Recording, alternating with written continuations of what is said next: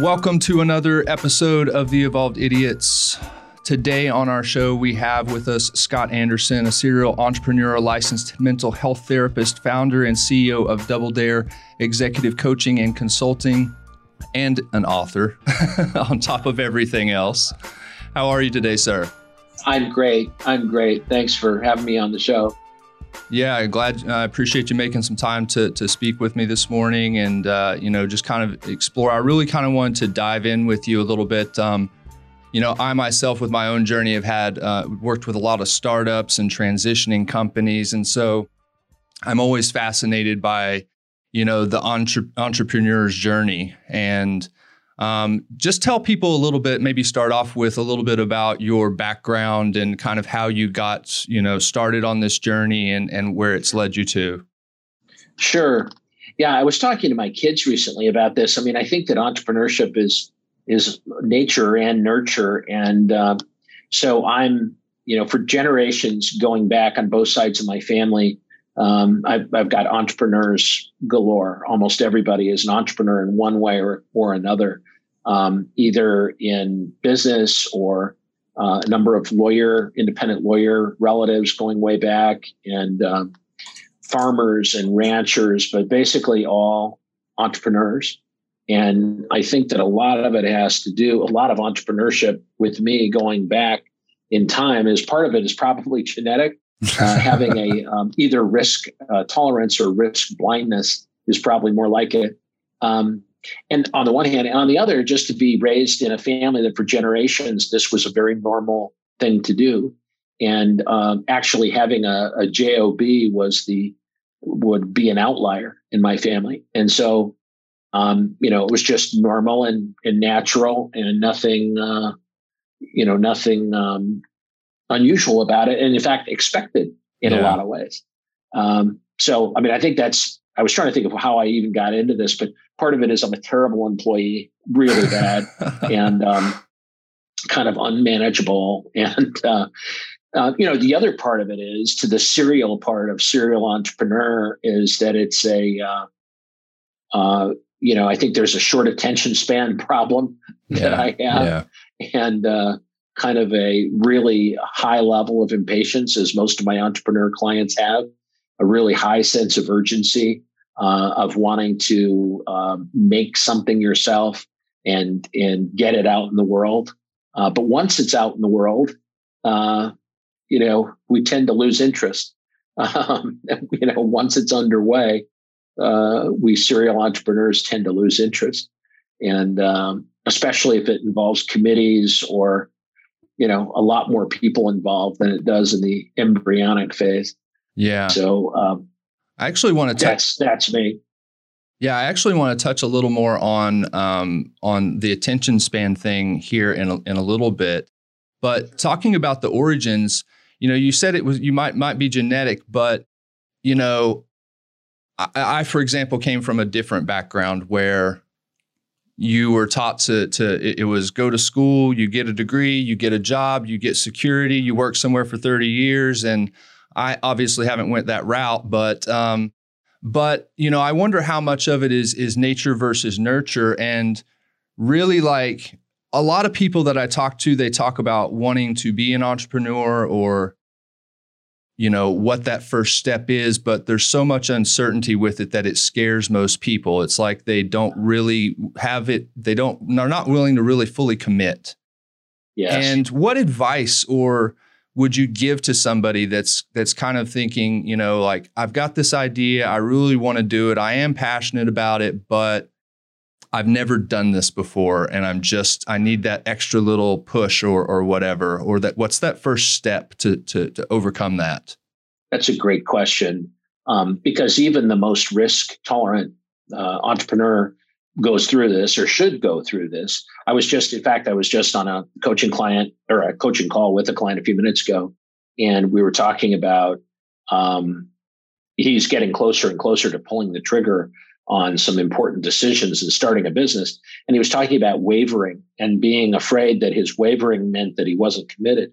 When actually wavering is exactly what you ought to be doing. You know, if if uh, if you're sane anyway, is that your mind ought to be saying, Whoa, have you thought of this? Have you thought of that? Um, but a lot of people take that wavering, um, that kind of, um, uh, I, I, think of it kind of as childbirth. You know, it's that transition stage where uh, where women think, "Oh my God, I can't do this. I can't do this," and yet there's only one direction this can go. Um, it's it's like that, I think, in in birthing businesses, and sometimes when people get that indecision phase or wavering phase, they think, well, that's a sign that I shouldn't do this. Right. You know, the fact that I'm not completely committed. So, in answer to your question, uh, two things. I think one of them is just to to realize, first of all, as a practical matter, that you know, 20 or 30 years ago, in our parents' age, to go to school and get a job for 30 years was a viable um, proposition. Um, I think we learned, if we've learned nothing else over the last anymore. 20 years, is that it's not a viable proposition today, right. or that the security our parents may have found in doing that kind of thing simply does not exist anymore. Um, no one expects anybody to stay anywhere for 30 years or anywhere anywhere close. Um, and there simply isn't security in the things that a lot of us put security in or think we'll get security out of. So that's number one is just to face the reality that there's not nearly as much security um, in working for somebody else as you might think. And in fact, yeah. at least if you're running your own show, you have the security of calling your own shots. So there's that. Um, uh, the other point I think is to find a great mentor. That's really the key. Find someone who has who has been there and done that, who has done what you want to do, and um, and you know invest time or money or whatever it takes in a mentor you'll get wherever you want to go a lot faster. Um, and whether that takes the the shape of a um, you know a trusted yeah. um, colleague or a coach you pay for or whatever, um, that's really to take that's a great way to take a lot of the risk out of it and to also to move a lot farther and faster than you would do on your own. I think that's I think that's great advice. I think it's even more important for somebody that you know, you came from, you said your own family was a family of entrepreneurs and, and somewhat of risk takers, obviously. And so you were kind of nurtured in that environment. But I think having a mentor, if you've got an idea and you want to become an entrepreneur and you don't come from an environment like that, it's yeah. even more valuable because it's really going to exactly. be that person that's seasoned, they've had some experience, and they're going to be that person that can guide you and give you the confidence at the right moments to take that step when exactly. you need to. It's but there's there, you know, even if even if it doesn't take out risk, though I think it really does. Um, finding a mentor who has done exactly what you want to do um, is by far the the fastest, best way to get to where you want to go. And you can eliminate because of their experience a lot of silly mistakes or unnecessary mistakes. You'll make all of your own mistakes, of course, but at least you won't make the mistakes your mentor made. Yeah, yeah, absolutely.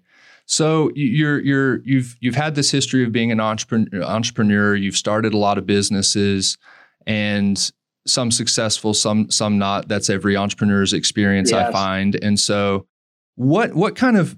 I think you you transitioned actually into mental health. What was what yeah. was that transition like? And and and I would like to at some point kind of talk about um, at Ease uh, USA as well, uh, and just its relationship on mental health and PTSD. Yeah, thank you. Um, well, uh, yeah, I think I, I, more than a transition, I, I, would say that probably my interest in mental health as a field um, came along with everything else I was doing. Um, when I hired my first coach, a wonderful guy named Kevin Ross, about gosh, I don't know, maybe 20 years ago now, or 15 years ago, I guess um, he uh, one of the things that that we discovered because he wisely coached me in a using an holistic model so that it included all aspects of my life, not just business. And one of the things that we discovered, or I discovered with his help in this coaching, was that I had a real interest in um, uh, military families, um, both the returning veteran, but the but the military family uh, as a whole, and um, so in 2007, um, there were a lot of veterans returning from Afghanistan and in Iraq with uh, post traumatic stress disorder. Um, and yet I read some research that said that less than a third of them were ever getting any help for it. Yeah. Um, and even a smaller percentage of family members were getting any help because the VA doesn't treat family members, it just treats the veteran. And so um, when I saw the kind of shape that these folks were re- returning to the U.S. in, um, you know, it really broke my heart, and I got to meet some families um, who were going through um, this kind of horrible nightmare, and uh, it really broke my heart.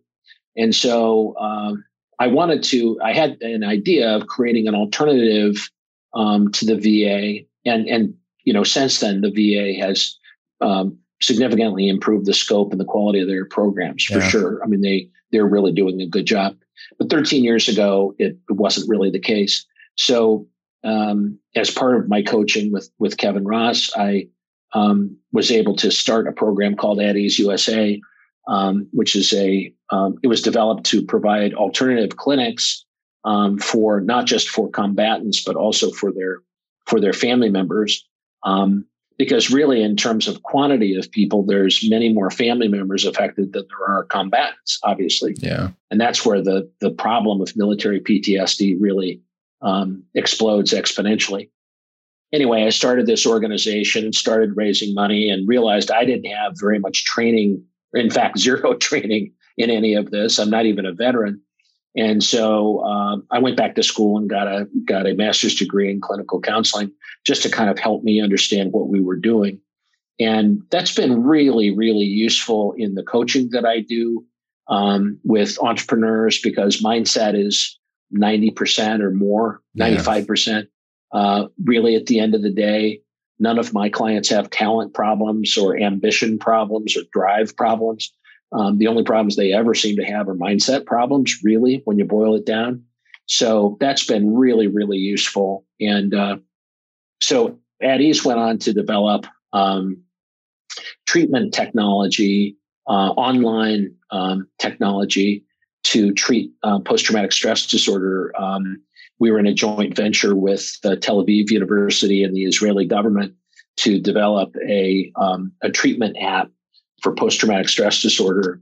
And uh, we've since run clinical trials on it, both with military, um, with com- with combatants returning from Af- uh, Afghanistan and Iraq, and also with uh, women recovering from uh, domestic violence and sexual assault, and uh, and middle school age children with um, uh, traumatic histories and PTSD, civilian PTSD symptoms.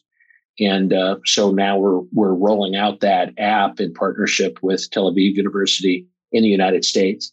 And uh, it's really exciting because there are so many people with PTSD who will never go to a clinic or talk to a therapist. It's just they're not capable of doing it. And so we wanted to create an online intervention that would allow people to get help uh, without necessarily being um, in a clinician's office. We also wanted to create a model that would scale. And uh, right. Uh, the problem with with one um, client seeing one therapist is that it works, but it doesn't scale. And so, um, anyway, thanks for asking. But yeah. that's what that's what, what, what what are you what are your thoughts about you know from a mental health uh, perspective on some of the developments and the treatments that are being developed through? I know that the you mentioned the VA is is now starting to open up um, for veterans to be able to access cannabis for treatment of PTSD. Uh-huh. Yeah. Um, and I see a lot of research on PTSD and different types of psychedelics. I think specifically exactly. like psilocybin. What are your yeah. thoughts on like the potentials of uh, that may lie there um, uh, as far as treating some some of the, something like PTSD? Well, I think it's you know it's obviously these things need to be researched very carefully, and um, this is why we put our own application um, uh, of the technology developed by Tel Aviv University through exhaustive clinical trials. That's the key.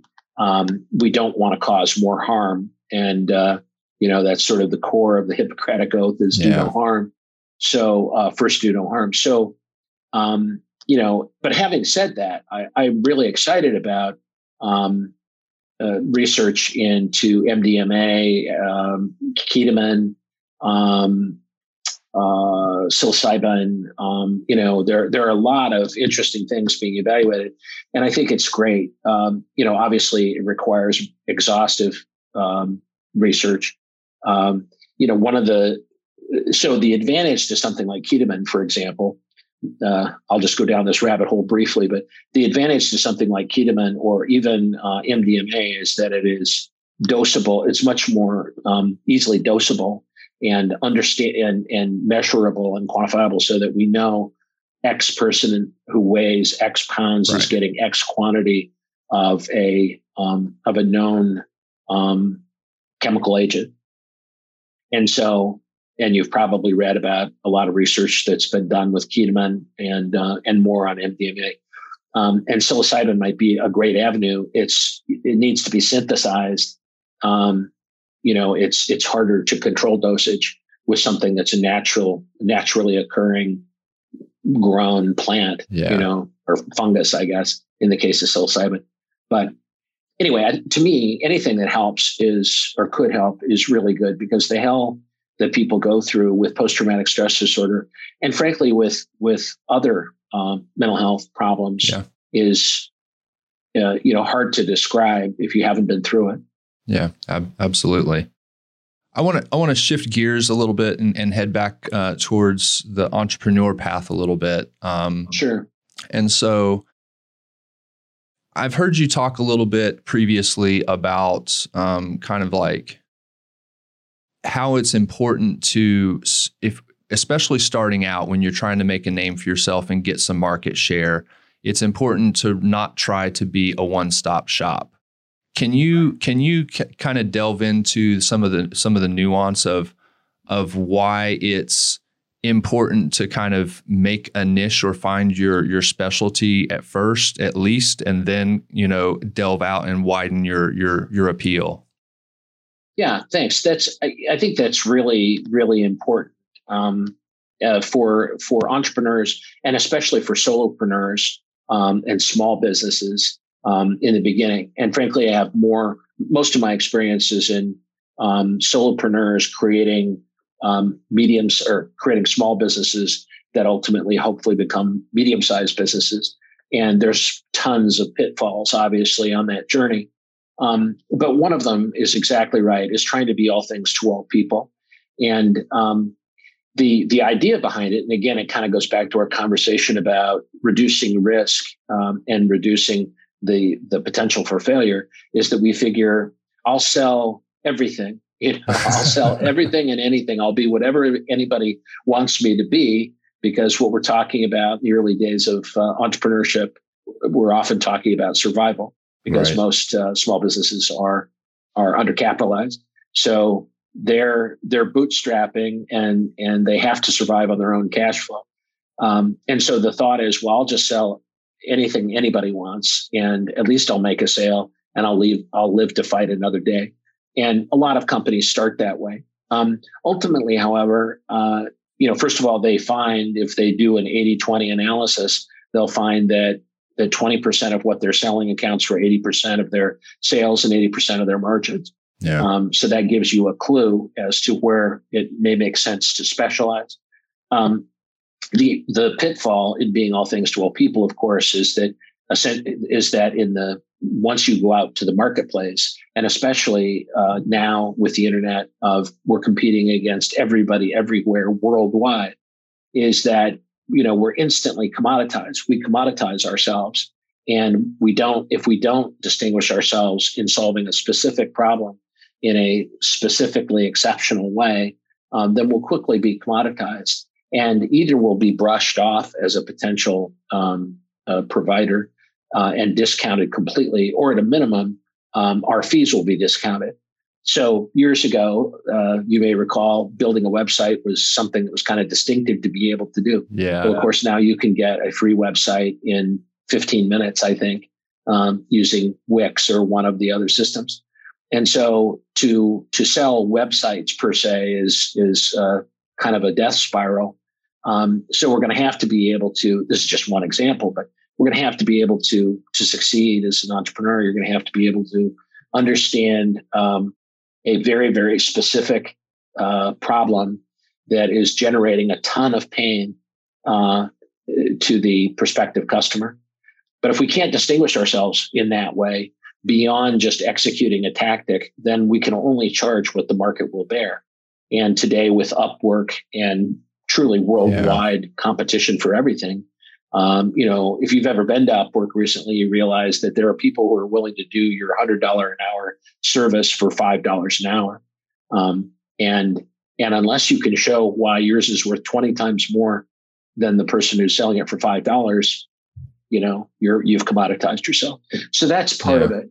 Um, understanding um, a, a, colleague of mine refers to a bleeding neck need uh, to understand that there uh, to identify a bleeding neck need in your marketplace is really the the key to it. Um, and and then also having an exceptionally good solution for it. Yeah. so i've uh, most of my clients i advise to um, to find a niche where they can own it. I discovered this in the advertising agency business. For a long time we were all things to all people. It worked until it didn't work and our sales plateaued and we found that we were competing for business that we couldn't compete for because there was nothing about us that was particularly special or would win us the, the business.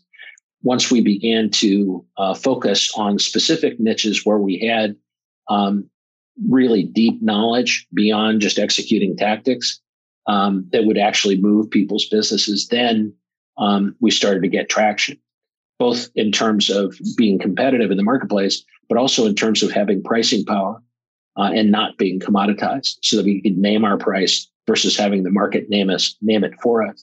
Now that makes that makes sense. Um, another thing that you know uh, that I, I I know a lot of other people experience as they go through not even just the entrepreneur's journey, but their own career path. Just maybe they are working for a company, but they're working their way through a company. Um, is getting to a point where you know I, I, grew up in a time too and i started out in in the audio industry and and it was kind of like you pay your dues you work for free sometimes and and then you eventually get the right to earn money. Right. and so i'm familiar with that. But there comes a point i think in everybody's life where they realize you know i've got something of value up here in my head through my experience and it was fine to give it away and prove to people that I knew what I was talking about to earn a reputation for a while. But how do you make that? How do you how do people what's the best way for people to make that transition to actually start to acquire value monetarily speaking most of the time for that knowledge instead of just giving it away for free? Boy, that's a great question. And you know, what I find with with some of my clients is that they um, I was, in fact, just on a coaching call this morning with a, a guy who is a 10 year um, veteran in the public relations industry, and but is still pricing his services and and marketing his services as he did when he was maybe five years or three years experience. But he now has exponentially more um, value to add, but he's leaving it on the table because he's not selling it, he's not marketing it, um, uh, appropriately. He's not um, uh, demonstrating how this extra value can solve these very painful problems. Um, and, he, and as a result, he's also pricing um, uh, himself at a deep discount to the to the value he really adds. So a lot of times when people have been in business for a while and they found something that that works, maybe not perfectly, but works at all, um, they get into a rut and do the same thing day after day and forget that um, you know I've got 10 years of experience and I've got insights that people at two years don't have. Um, you know, the main thing is is to validate with the market that you have um, that it's not just experience, but that your experience will help solve a problem in the marketplace that is an acute pain that people have right this minute and will throw money to solve. Um, you know, if you don't, so all the experience in the world won't translate into added value unless you can connect it with that market need. Um, I was talking to another client this morning um, in the trucking industry, and um, there's a lot of freight tech technology that tries tries to match um, shippers with with truckers, for example, um, in a nuanced way. And and all of that technology is wonderful, but unless it solves a bleeding neck problem, um, uh, people won't pay for it. Right. And so that's the main thing is to take what you know. Um, and because, you know, if you have a deep understanding in the audio industry or any industry, um, hopefully that'll help point you to what is the really sharpest pain being felt by more people than anything else in the industry. Right. So it isn't enough to have the the uh, experience to bring to the table, but hopefully that experience will guide you to solving a problem that's the most acute in your field. Yeah. It seems like always going through that transition, there's always a stage that I think a lot of people refer to as the imposter syndrome, where they're yes. kind of like, I know I know this, but do I really know? Do should I really boast about what I know? Like, you know, to let people know, should I consider myself an expert because I think I know it? Because you know, I, everybody that's driven and that's very successful and and motivated and accomplishes a lot the people that I have met at least have always been very they're never satisfied. They're always learning and they realize that they can always continue to learn more. And so there's always that feeling like I don't know everything. And so how how do people kind of grapple or how do you recommend people to kind of grapple with overcoming that that mentality of the imposter syndrome so to speak to to to make that step and step out into the the forefront? You know that's a it's a remarkably common thing even with high achievement people and particularly with uh, entrepreneurs that are achieving at a very very high level. And um, and you know part of it is again and it has to do with this risk tolerance or actually kind of an appetite for risk. Um, but what happens uh, often is that folks are doing things um, and they're engaged at a at a level with a new idea where they're kind of on the cutting edge of something. And um, the, because they have this risk appetite and risk tolerance. And so what happens as a result is that they they can be literally at the edge of what they know. Um, they may be inventing, um, you know, the solutions to problems in real time.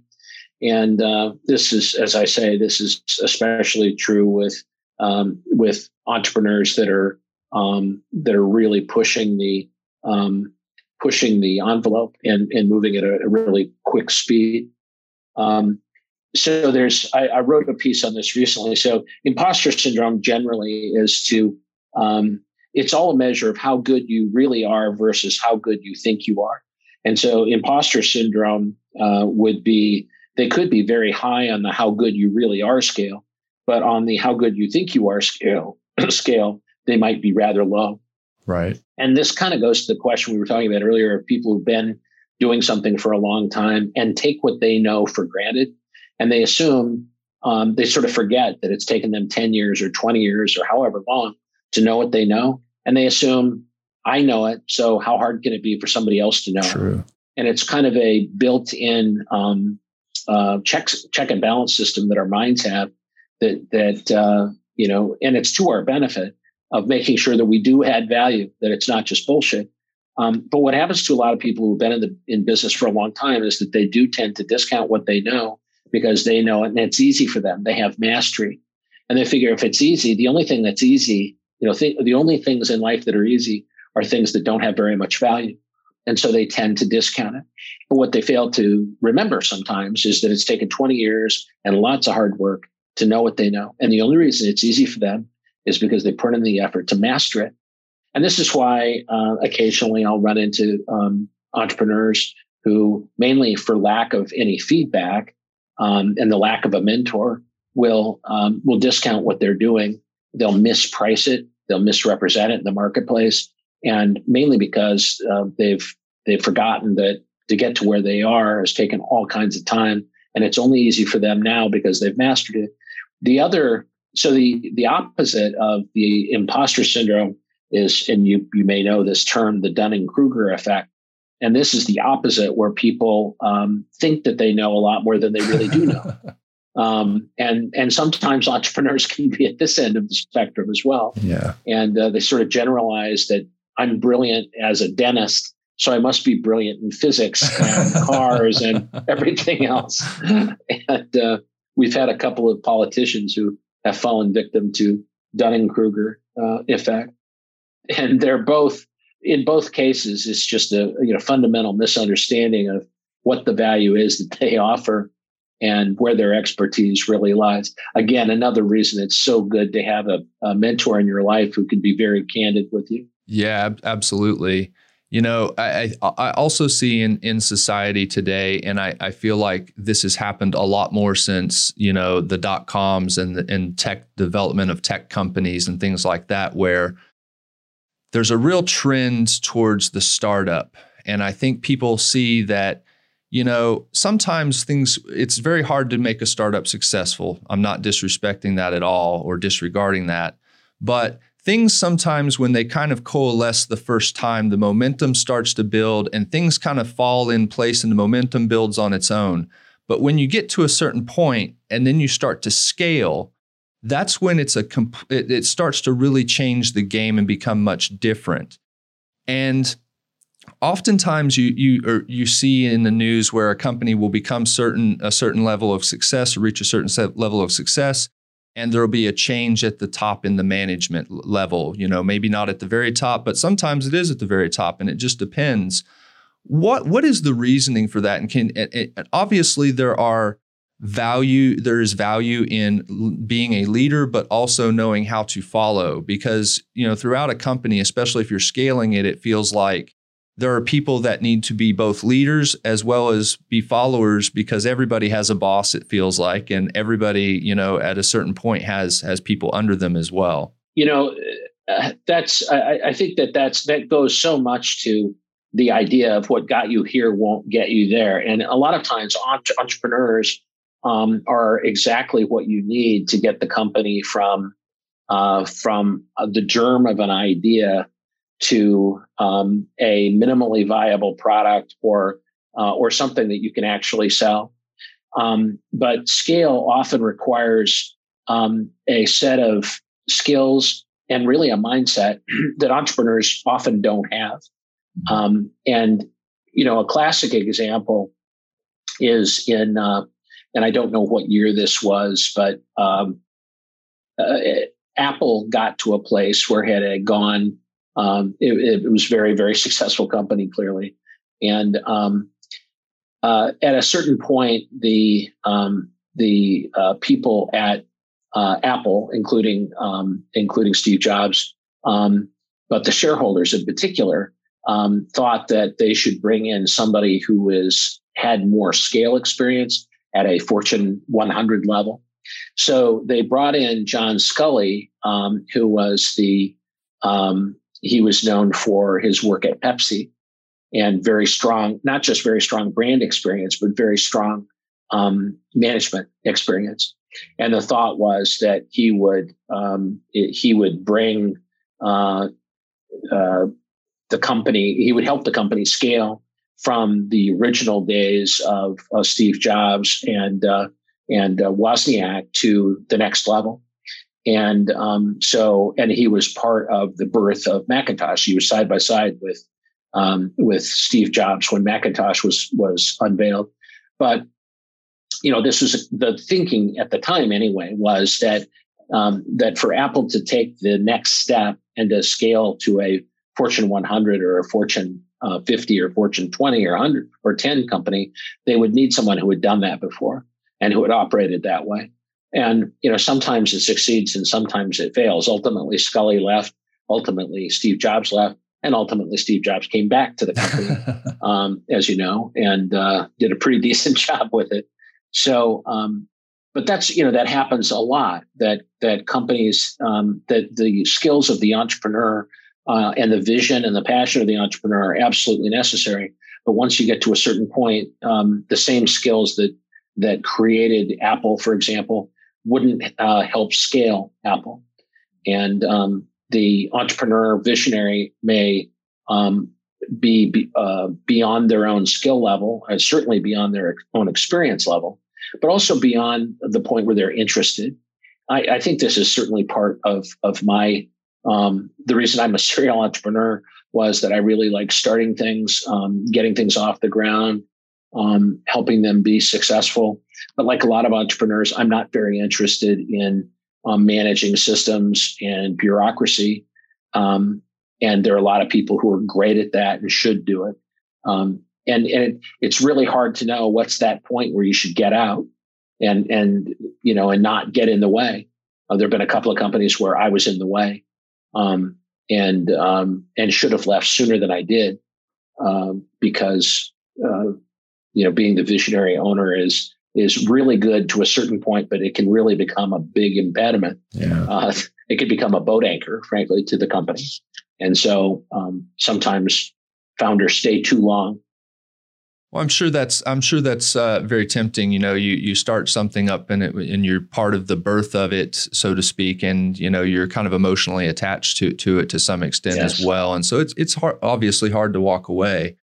Um, I also you know wanted to touch base a little bit. You know, you you talk a lot uh, that you you work more with like individuals or smaller setups but uh-huh. from maybe a mental health standpoint and just your understanding of the of the workforce that's in today's market it yeah. feels like there's a real shift in the workforce in the sense that there is a lot there are a lot more um, mental and emotional uh, requirements that companies have to meet for employees today instead of kind of the old mentality of where if you want the job, you conform to the conform to yeah. the to the environment and to the job, and and you just do it. And I, you know, part of that I wonder is is if that stems from maybe this newer generation also having grown up with computers, internet, social media in particular, and its triggering of like gratification, the need for uh, validation and, and, gratification instead of uh, just kind of powering and and uh, embracing the grind and the struggle, so to speak? Yeah, it's you know I've done a lot of work uh, over the last two years, um, specifically on the topic of burnout, um, and you know obviously through COVID, um, there has been the the reported incident uh, incidents of burnout is is off the charts.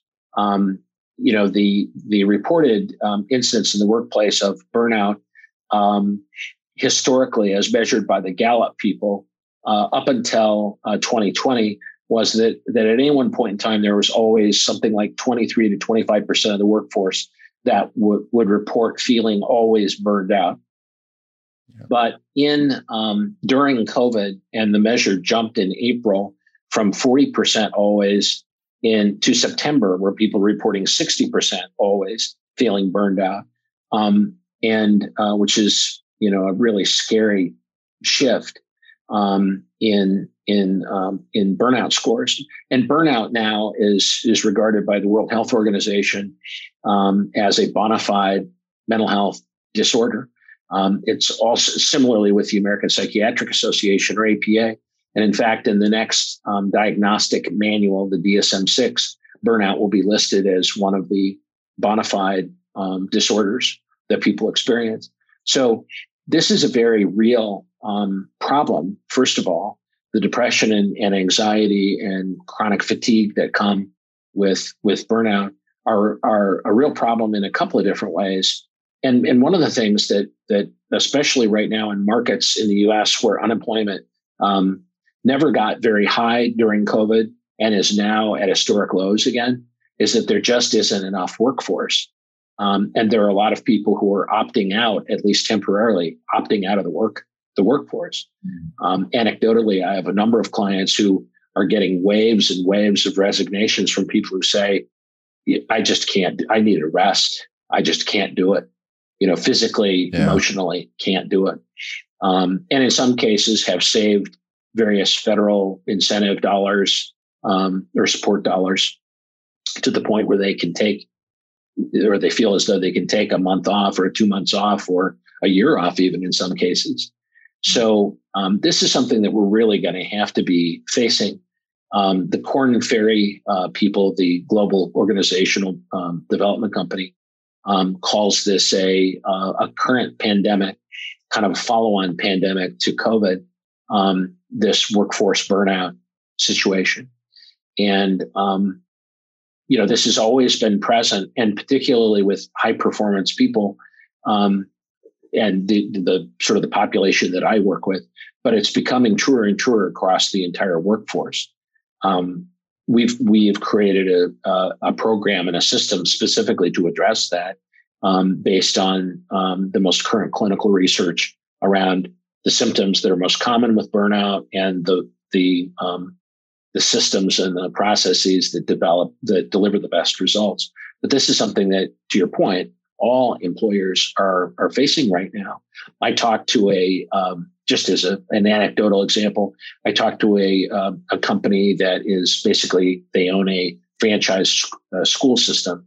And in, in one week, they had five of their 50 teachers resign, and all of them cited depression and anxiety as the cause uh, bur- or basic burnout symptoms. Um, I talked to another uh, client who had four people quit um, in one day, and they had one person commit suicide that same week. Wow! And so it's um,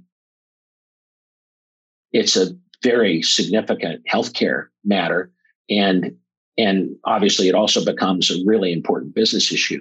So companies, to your point, companies that can anticipate this and um, and create um, solutions and offer their colleagues um, tools and skills that they can use and and create a working environment that is um, that doesn't cause burnout and hopefully relieves it are going to be those that have the the the most competitive advantage going forward. Um, they'll have the highest engagement, they'll have the, the highest retention, they'll have the least turnover, um, and, and ultimately the highest productivity and innovation and so forth. But right now, this is an issue that that companies really can only overlook at their own peril, and and also individual leaders, entrepreneurs, and business owners, um, you know, have to take care of themselves as well as their teams because the last year in particular is is driven people to a point where um, burnout is is double the rate that it was at least uh, prior to COVID. Yeah, I, feel like you're you're almost speaking to me. Um, I'm I'm notorious. My friends uh, are are on me all the time because I haven't taken a real vacation in years. Um, I'm terrible for working through straight through to the, the weekend and around to the next week, and uh, so I, I, I understand this completely. Um, but even even and even outside of my regular job, you know, I find other things to do, and it's one of the reasons, like you said, there is there is a, an aspect, and I guess I do embrace the aspect of taking care of myself in the sense that. I do try to exercise and take care of my body because I know if I get sick, that's downtime and it's, it's that becomes costly. And so that aspect of it, I do try to to to to take a break and take and attend to that aspect. But um, you know, how how does somebody shift from being in that go mode and kind of realizing that hey, maybe I'm on the fringe of kind of reaching my my point of burnout and I need to take that break. How, how can they can they is there a key to like realizing that and and pulling back? off the gas? Well, there are some very specific skills um, that that we've um, put into our our burnout uh, prevention and treatment system. The so it may help to kind of look at the main symptoms. You know, the the, the primary symptoms identified by a World Health Organization are chronic exhaustion. Um, number one, that's usually the one that people see the most often or see the earliest. The second one is a um, a feeling of negativity and isolation, um, to feel more and more isolated from other people, whether it's in COVID or not, um, and to also feel uh, more and more negative uh, in terms of hope for the future and in terms of satisfaction and fulfillment. And the third one is um, a feeling of real, um, not just negativity, but blaming others, um, blaming um, uh, coworkers, blaming even customers, and ultimately bringing that home um, and and having a really a negative relationship with family members is at the most serious side, or the most serious side, I guess, is a, a real feeling of hopelessness and suicidal ideation. Um, we hope nobody ever gets to that point, right. but they but people do. So, starting with chronic fatigue, um, one of the things that we know from research is that um, the reason, the core reason for burnout is unrelieved, unrelenting, um, chronic stress. So stress that is just constant. And one of the reasons why, you know, I always recommend that people take vacations, for example, although I'm not much better than you, um, is is because we need to have that stress relief. Right. But a vacation, you know, in the U.S., two weeks a year max is is not going to get it done. So, you know, it's very much like the athlete that that trains and trains. Uh, they grow muscle by creating micro tears in the muscle, but there also has to be micro recovery, recovery uh, for those muscles. Otherwise, the muscles will actually tear. Micro tears can create muscle and create muscle memory and all of that. But without the proper recovery time, the muscles will tear. And it's similar from a mental health standpoint. Um, you know, we we work and work and work and work and work, but we need to have mental, uh, emotional, and physical recovery much more than two weeks a year. Yeah. Um, and we needed to have it on a daily basis. So some of the skills that that we um, uh, recommend, for example, is the you've probably heard of the Pomodoro method, which says um, you know work for 50 minutes but um, relax for 10. And there's a lot of science behind that that says that you're um, when you allow your mind and your body to relax and to detach and to intentionally disengage from work 10 minutes on yeah. the hour or five minutes on the half hour the the caliber of the work that you do is significantly improved but it also makes us as people much more uh, able to um, to uh, sustain without exhaustion, to sustain this kind of level of work without exhaustion.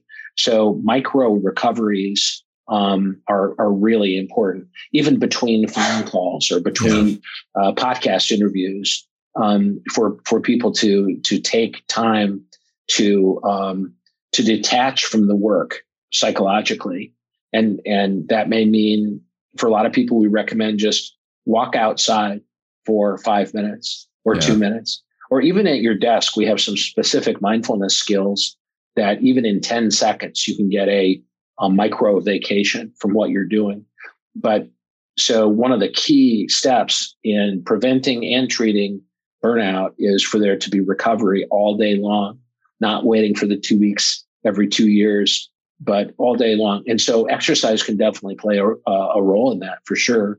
But but even more frequently during the day, recovery is very important.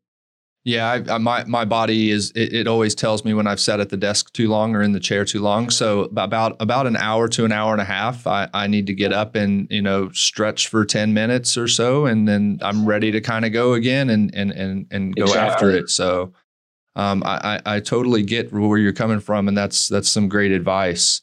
Um, I know we're coming up on uh, your time here, so I want to be respectful um, of it. Um, I just had one last question. You know, from a from an entrepreneur standpoint, um, do you are you are you looking into the crypto world at all? Uh, it's uh, a hot topic these days, and uh, just wondering yeah. if, if if you're kind of looking at that at all.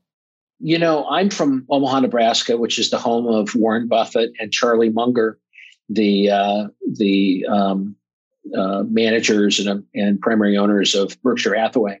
And uh, Charlie Munger and Warren Buffett, but especially Charlie Munger, who's actually in Los Angeles, but an Omaha guy, um, has has written extensively about cryptocurrency, and certainly a lot of people made a lot of money in the short term. Um, but his concern is very much like the the tulip craze uh, in the 1800s that there isn't any inherent value in in in crypto. And you know it's hard to ignore the the millions being made or billions maybe by some people. But again um, it uh, my my uh, i guess my problem with it would is that I, I fundamentally don't understand why it has any value. Mm-hmm. and um, and ultimately, whether it's the tulip craze of the 1800s or potentially crypto craze today, um, you know, the long-term future of of uh, Bitcoin, et cetera, is elusive to me.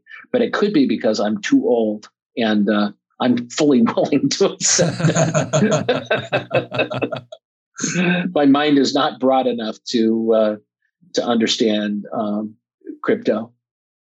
Yeah, I mean, there's there's it seems like it it is a, a difficult uh, subject to grasp, especially some of the topics of it. And there's a ton of information out there just in the world in general. So there's only so much time and uh, resources, and that's part of it. Yeah, know. absolutely. Yeah, well, I uh, where can where can people find you at? I know you you host this uh, this uh, Double Dare uh, consulting uh, and and so forth. Where can people find you if they maybe want to touch base with you and get some get, get in touch to to do some work?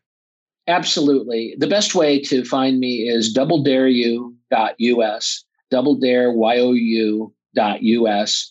And um, we have a lot of information there about everything we talked about today, um, and particularly about our burnout um, system, uh, burnout treatment system. And um, if anybody wants more information, double dare you, YOU, double dare Y O U dot US. There you go, ladies and gentlemen. And Ken, are you on social social media anywhere?